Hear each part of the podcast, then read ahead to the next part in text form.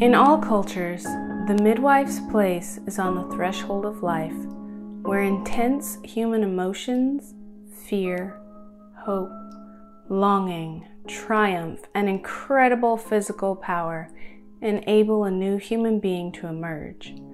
Her vocation is unique. Sheila Kitzinger.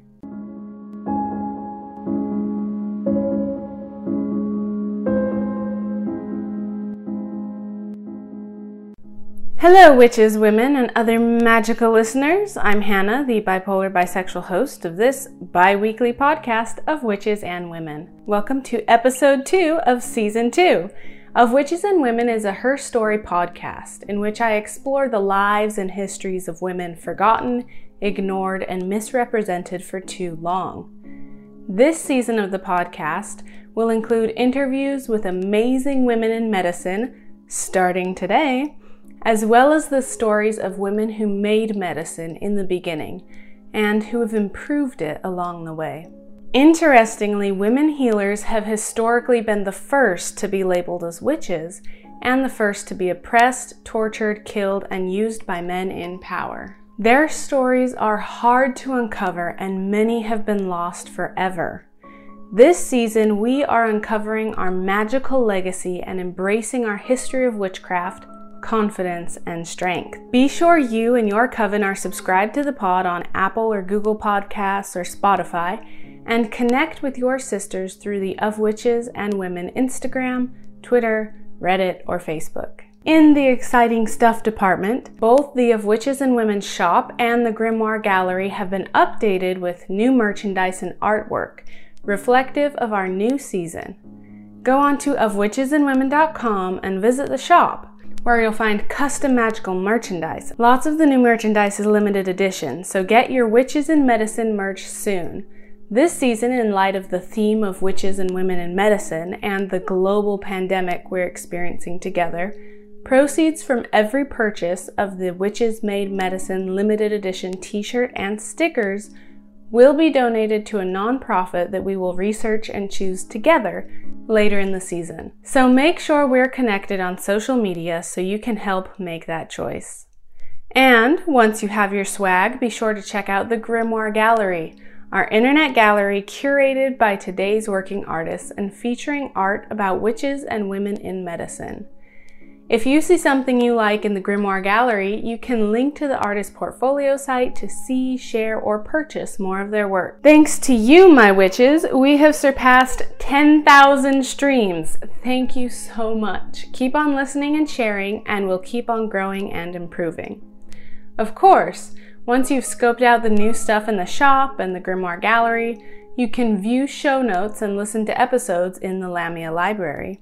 And finally, while you're on of witchesandwomen.com, please subscribe to my newsletter, The Oracle, at the bottom of any page of the Of Witches and Women website. Just scroll down and add your email address. The Oracle will start up again soon, and we'll continue to tell the shorter, more obscure stories we won't get to cover on the show, share the biographies of our Grimoire Gallery artists, and other exclusive content.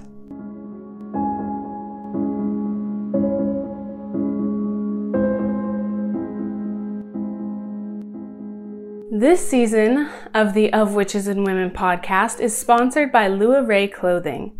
LuaRae Clothing is an online boutique stocked with high quality women's clothing that is flattering, comfortable, current, and inclusive. My favorite pieces right now are the beautiful black velvet dress, the Mariah, and this fabulous black blouse with sheer sleeves, the Millie. The Millie top is named in honor of an ancient Anglo Saxon witch, Mildred I told her story on the previous episode, so be sure you caught it on episode 23. Visit luarae.com, that's L U A R A E.com, today to shop their fall collection and use the promo code WITCHES15 at checkout for a 15% discount just for you, my witchlings, just for you.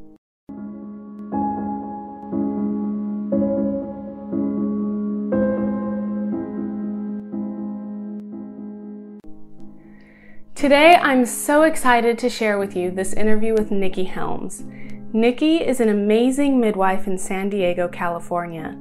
She's been practicing for years and empowers women to have a little more control over their birth experience while providing a safe, encouraging environment and years of training and experience.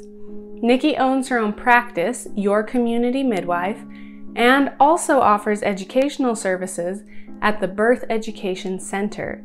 She has two lovely daughters and is one of only a handful of black midwife practitioners in the San Diego area.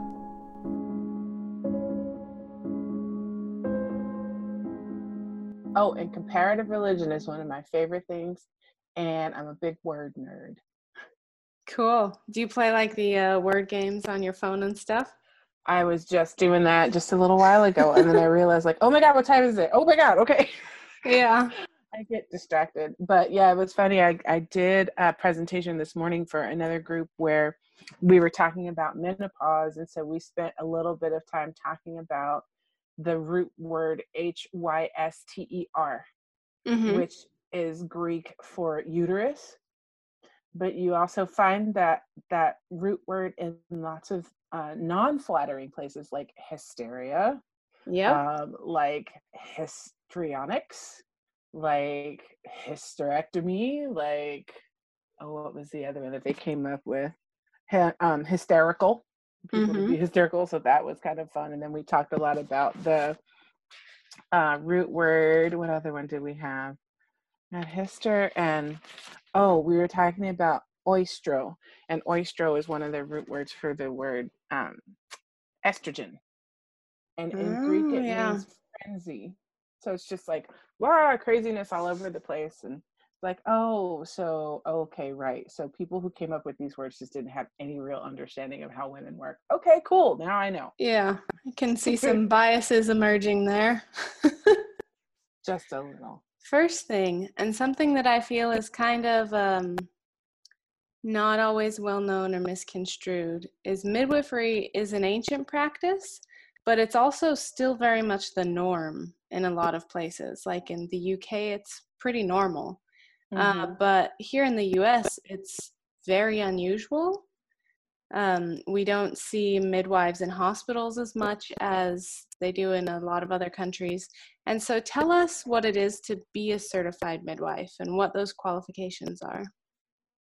Okay, well, for my um, certification, I have both a national certification and a license that's been issued by the state of California.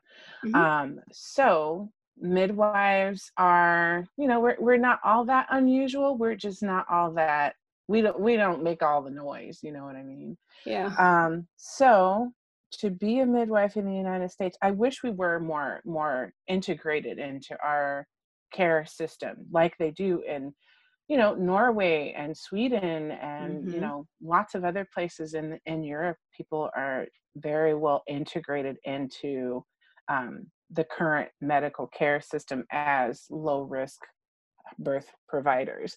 Right. Um, and unfortunately, in the United States, you know, a lot of things are are driven by the almighty dollar and not necessarily the idea of providing the best care possible. So, um, so you don't really see midwives in hospitals. You do see certified nurse midwives in hospitals, which is slightly different than a certified professional midwife like myself.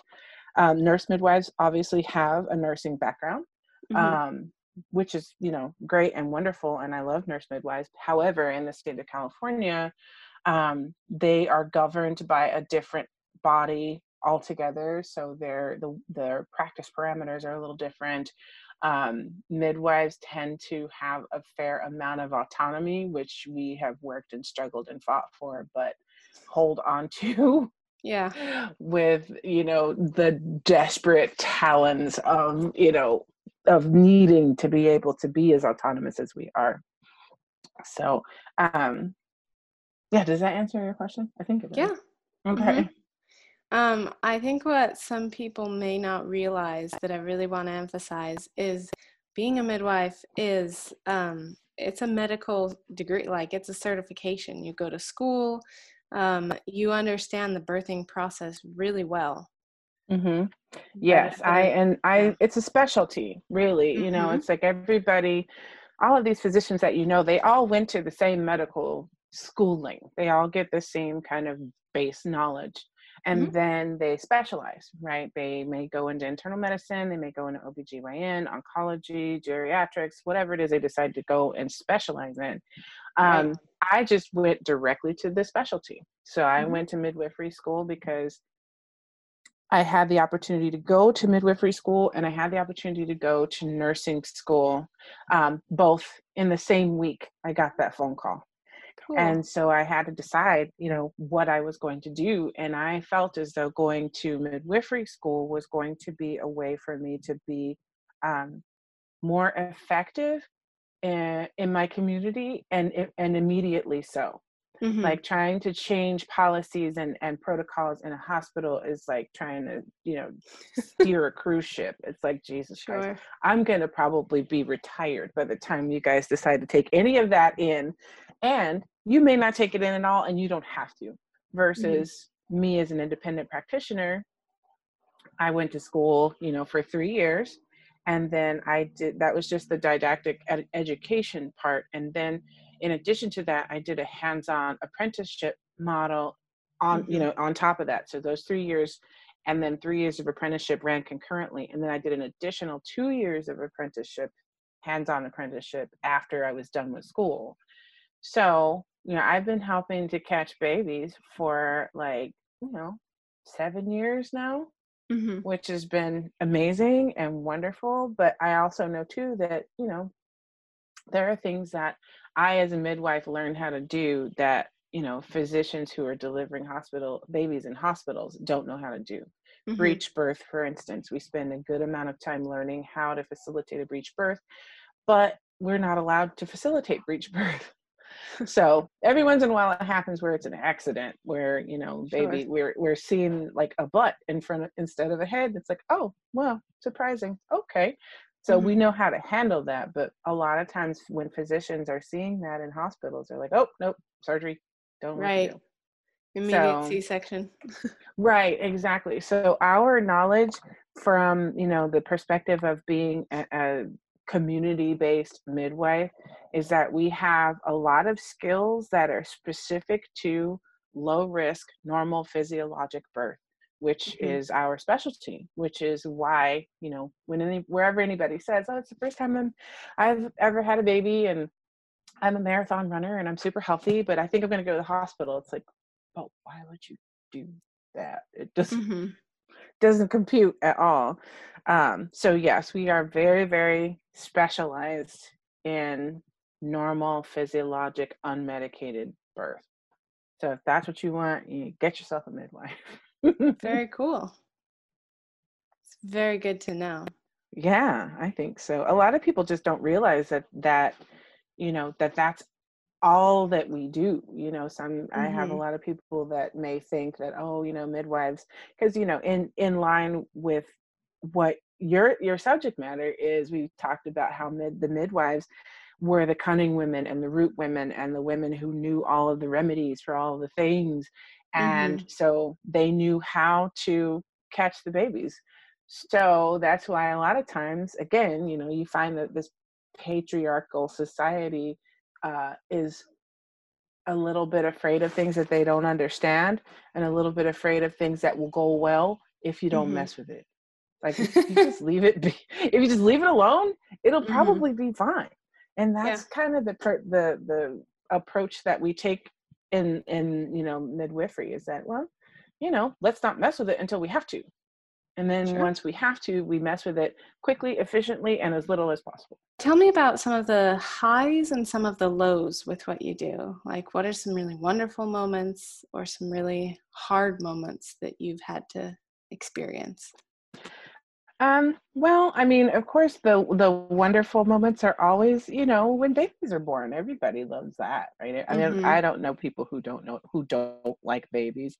Um, so babies are always great, you know. Mm-hmm. Um, it's always really very interesting to see a, a person who is birthing and watch them really transform throughout the process of of birth um, I had one client who you know, bless her heart, she got it.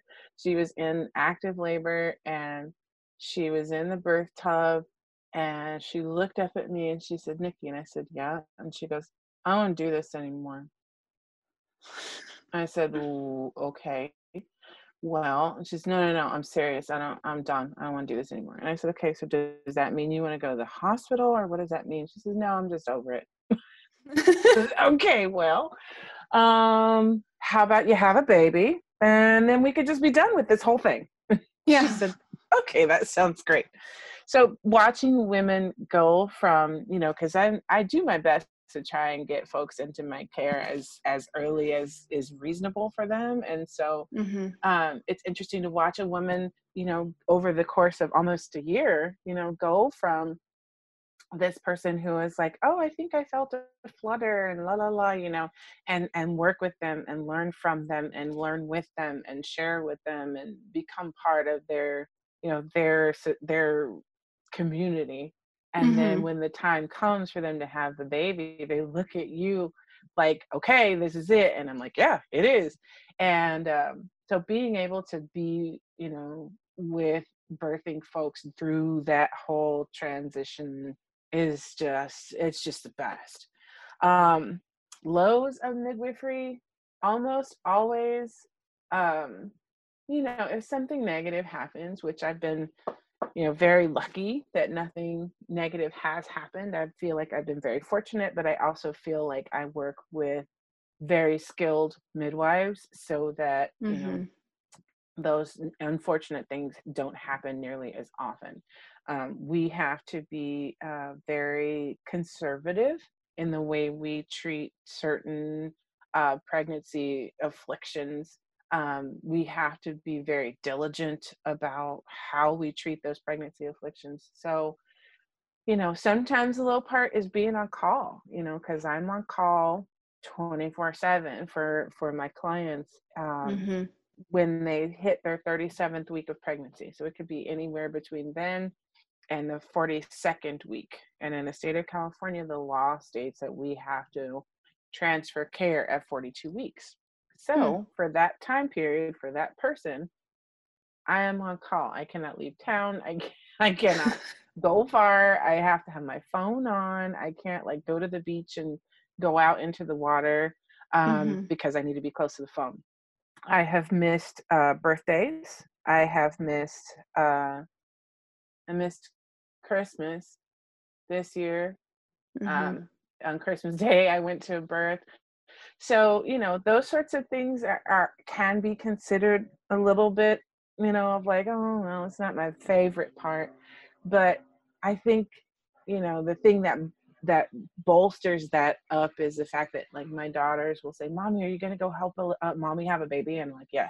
Okay mommy see you later. So they're not they're not upset at the fact because basically you know i've been doing this that with the nine year old pretty much her whole life that mm-hmm. she's you know even known or cared that i existed. It's like pretty much her whole life.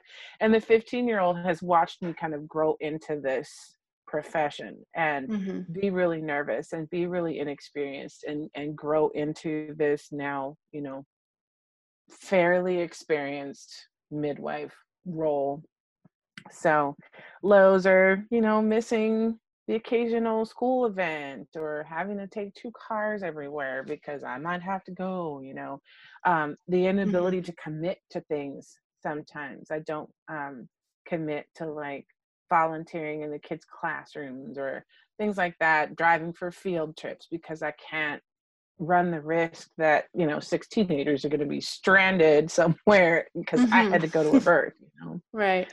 So those are kind of that's kind of a bummer for me but i mean the benefits outweigh you know the highs are outweighing the lows at this stage in the game by so much that i'm i'm i'm fine with it i know people who have to be on call and that was a really great sort of explanation of the drawbacks and things. You are one of just a very few Black midwives in San Diego. Is that still true? Since yes.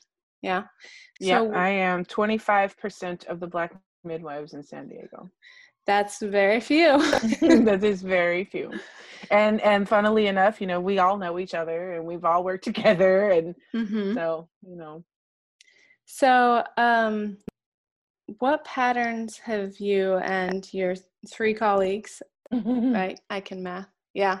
Um, seen what patterns have you seen emerge? Um, do you see like people of color and like you want to help in a certain way that hospitals you know aren't helping or just like what patterns have you seen um, well i mean the, the patterns that i've seen have not necessarily been specific to birthers of color mm-hmm. um, the patterns that i have seen of you know people who find their way to community birth or out of hospital birth um, are that people are traumatized they're you know literally some folks are suffering from ptsd from having had these hospital births where you know things are not necessarily explained to them and mm-hmm. things are done um to them you know not necessarily for them or with their consent there are things that just happen because it's just a matter of course for people who do you know who see babies born six eight ten times a day every day they go to work mm-hmm. versus that one person who has that one opportunity and that one experience you know what i mean so i and and, the, and so you know it it's it's sad to see that people will you know that's the pattern you know the pattern is that people are traumatized i i have I meet most most of the people I meet nowadays in the home birth community are those that either they're they were born at home mm-hmm. and their their parents were born at home and so it's just par for the course for them like you you have babies at home it's just what you do sure. mm-hmm. the other side of that coin is people who were you know coming who come to home birth as a second or third or sometimes even fourth time birther and have had experiences in the hospital that were traumatic the first time and then they say okay well i'll give it another shot the second time and mm. i'll give it another shot the third time and so they come to home birth with these high expectations but also you know the hope that their trauma is no is not given any further merit you know they they don't want to be continually traumatized Right. So a lot of a lot of people that I meet outside the hospital will say that once one of the first things they'll say is, "I am never going back to the hospital to have mm. another baby. That was awful." So have you seen um, people be able to heal from trauma as they experience, you know, a totally different way of giving birth? Um, I can definitely see an improvement in the way people relate to their birthing experience. I can't really Perfect. speak to whether or not people are, you know, healed from their trauma because I don't mm-hmm. know. But I can definitely see a difference between like the person that comes in at the very beginning of their second pregnancy and is like, look, I had a traumatic birth and da da da da, and you're not going to do X, and this is not going to happen, and and they're very like directive about mm-hmm. what their care is going to look like.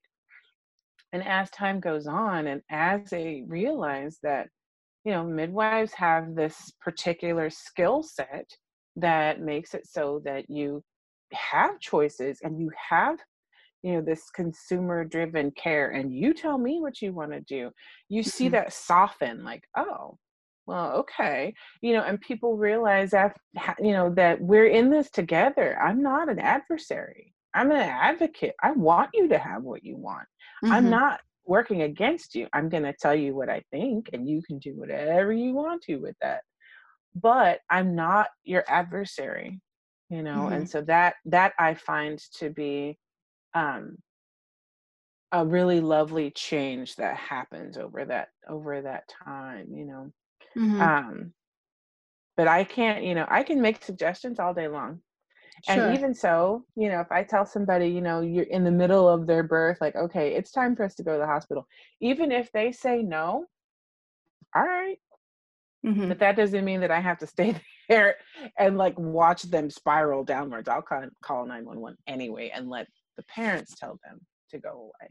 Mm-hmm. So, you know, hospitals are there when we need them and they're great when we need them. It's just that I think people are at a stage now where they just are not sure what else to do. They're not sure or they're not aware that there are other options for birth because birth is not it's not a medical event. It's Mm-hmm. it's a, it's just something that happens. I don't know exactly how better to put it, but it's not an emergency.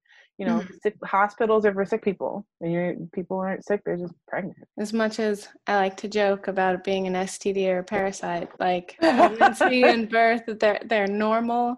They happen. Obviously, sometimes they're high risk or dangerous, but for you know the majority of the time, like it can happen in a safe space without too much intervention.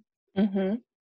That's absolutely right. with you know our current healthcare system and having seen people who are you know a little traumatized or wary coming in to give birth if you could give um, women who are pregnant or want to become pregnant and have kids um, one piece of advice about the whole birthing process what would that advice be Here's here's what I would say. I would say that the one piece of advice I would give them is that um, birth is, um, and this is very like there's a whole you know teaching method called birthing from within, and so I would refer back to that.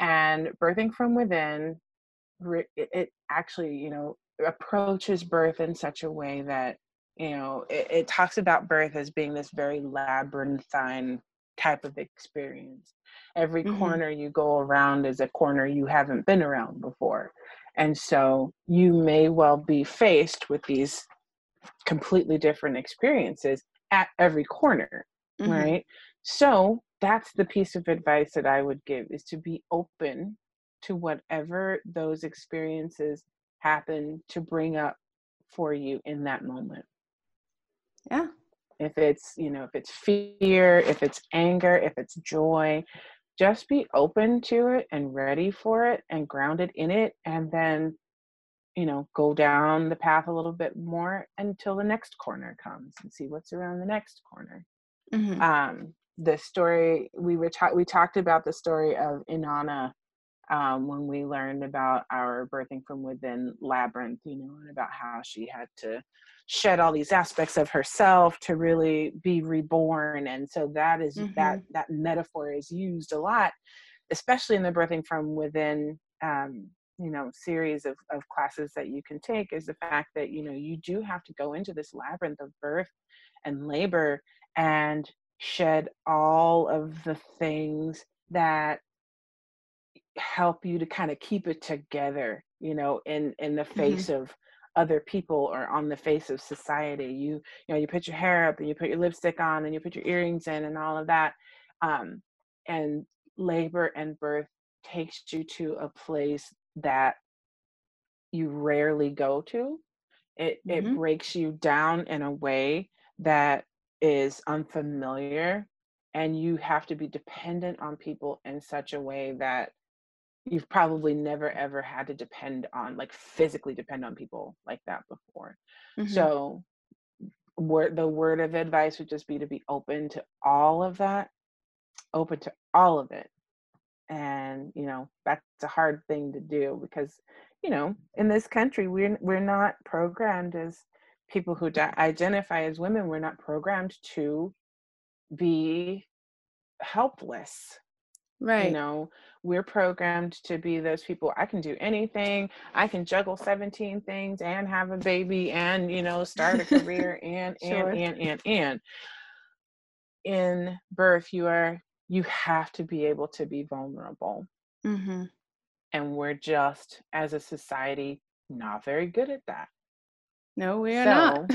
No we're not. Well that's a beautiful answer vulnerability is so important and so i'm sure frightening i, I have Mhm. never given birth but i'm already frightened and just so that's very good advice um, if you could advise women to like ask one question or look for one trait in their healthcare providers, what would you what would be important to you? Um, I my advice would be to because this is something that I struggled with coming up as a as a midwife and watching other midwives and, and learning how to midwife is I always watch to see if when I'm asking a question of my care provider, are they listening or mm-hmm. are they formulating a response? Mm-hmm. Because what happens is, you know, and I remember doing this like, oh, I know the answer to that, like halfway through the question. And then I don't hear the rest of the question because right. I've already got the answer in my head. And I'm like, oh, okay, I'm going to do this. I'm going to tell them this. And I'm going to tell them about this root and that tincture and la la la. And I had a midwife who I worked with, the very first one that I worked with.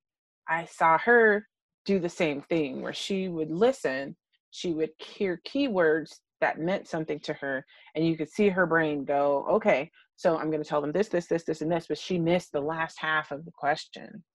Mm-hmm. So I, I would ask, I would suggest that people would look to their care providers and really see if they're listening to the whole question.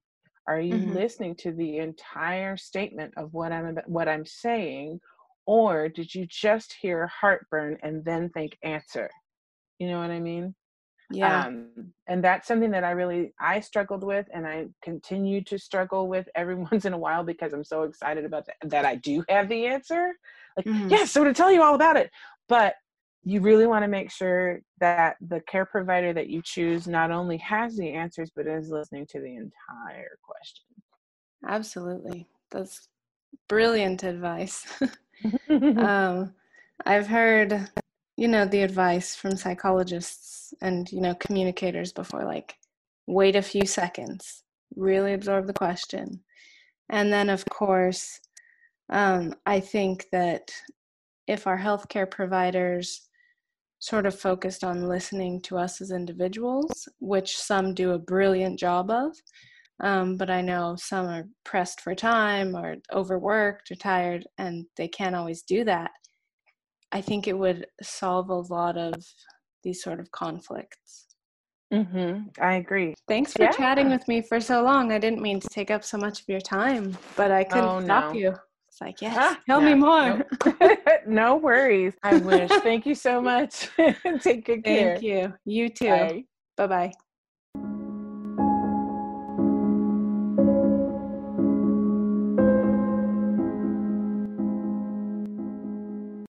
For time immemorial, the females of the species have given birth or laid the eggs. From turtles to dolphins to elephants to cats and thousands more, the gals have always had the children and gone right back to business. Childbirth has always been risky. Infants are at high risk of being eaten, injured, or left behind, and birthing mothers are at risk of injury, infection, and death. So it's no wonder that as humanoid species began to evolve and the women began to recognize patterns of birth and death, they began to care for themselves and each other. Some monkeys have been documented giving birth with a midwife attendant monkey. The midwife monkey senses the mother's distress, helps pull the baby from the birth canal, and holds the baby after the mother has held and cleaned the baby while the mother is eating the placenta to supply herself with the nutrients that she has just lost. So I wonder who was the first human midwife? What did she learn, and how did she provide comfort and medical attention to the mothers of her tribe? Though we have no records and history has forgotten her, she is the reason that we all exist. Along with the ability to walk upright and communicate, midwives have evolved as a natural part of human existence to support other women through the pain and dangers of childbirth.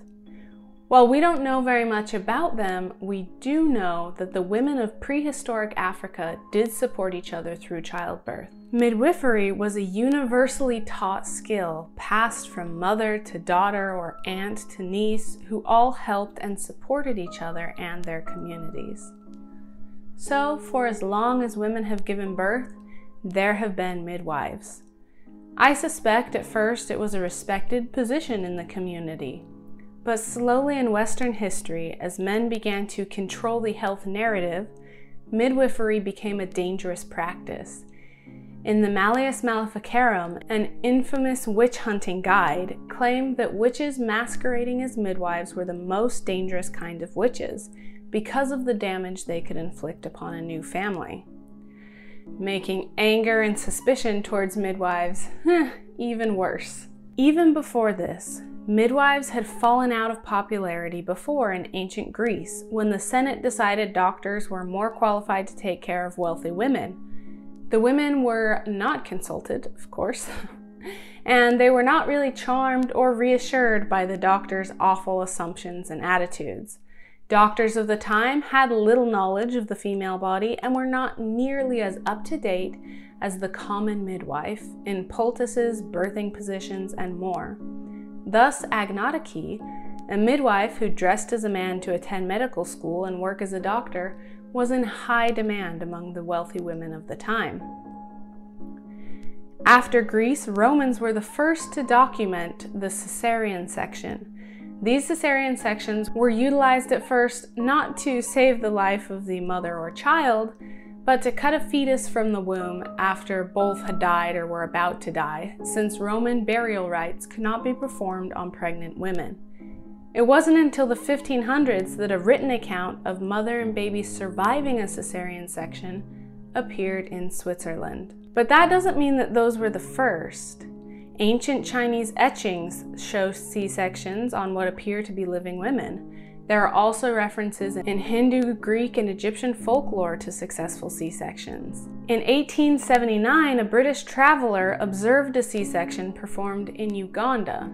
The healer fed the pregnant woman a banana wine and used it to sanitize her belly. The healer cauterized the incision and applied a paste to the wound once the baby was removed and the wound was pinned closed. The paste fought off infection and the mother healed quickly. It's obvious that this wasn't the first successful C section in Africa, as the procedure seemed commonplace and was performed with such efficiency and accuracy. In fact, it's likely that the procedure had been honed in dozens of places across the globe for hundreds of years by medical practitioners, healers, and midwives. It's not a stretch to acknowledge that in Africa, where midwives and childbirth have existed the longest, healers have been working on crafting a surgical procedure to save both mother and child for a long time, possibly millennia. While the early C section was only used in dire circumstances, Today's C sections take place in up to one out of three births in the United States, a number that most experts agree is unnecessarily high, especially considering that the US has the highest mother infant mortality rate of any developed country, meaning we're ahead in number of surgeries and we're way behind in number of mothers who survive a US hospital birth. Sounds like it's time for us to learn from the midwives of old and the midwives of today.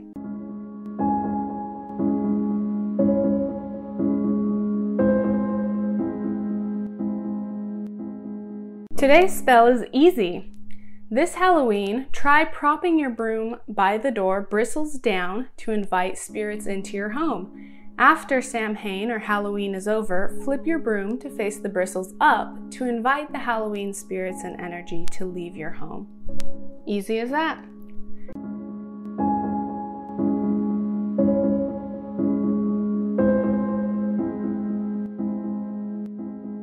That's a wrap on today's episode. Thank you so much for listening. Be sure you and your coven are subscribed to Of Witches and Women on Apple or Google Podcasts and Spotify, and please write me a magical review on your podcast app so others can find and enjoy the show as well. Thanks to you, my amazing witchlings, we've already had well over 10,000 streams. If magic wasn't involved, I don't know how we would have gotten here. Be sure to connect to me and the pod on social media and look up of witchesandwomen.com for even more great content and to subscribe to the Oracle. Stay fierce, witches. I'll catch you next time. Of Witches and Women is brought to you by SHH Media, LLC.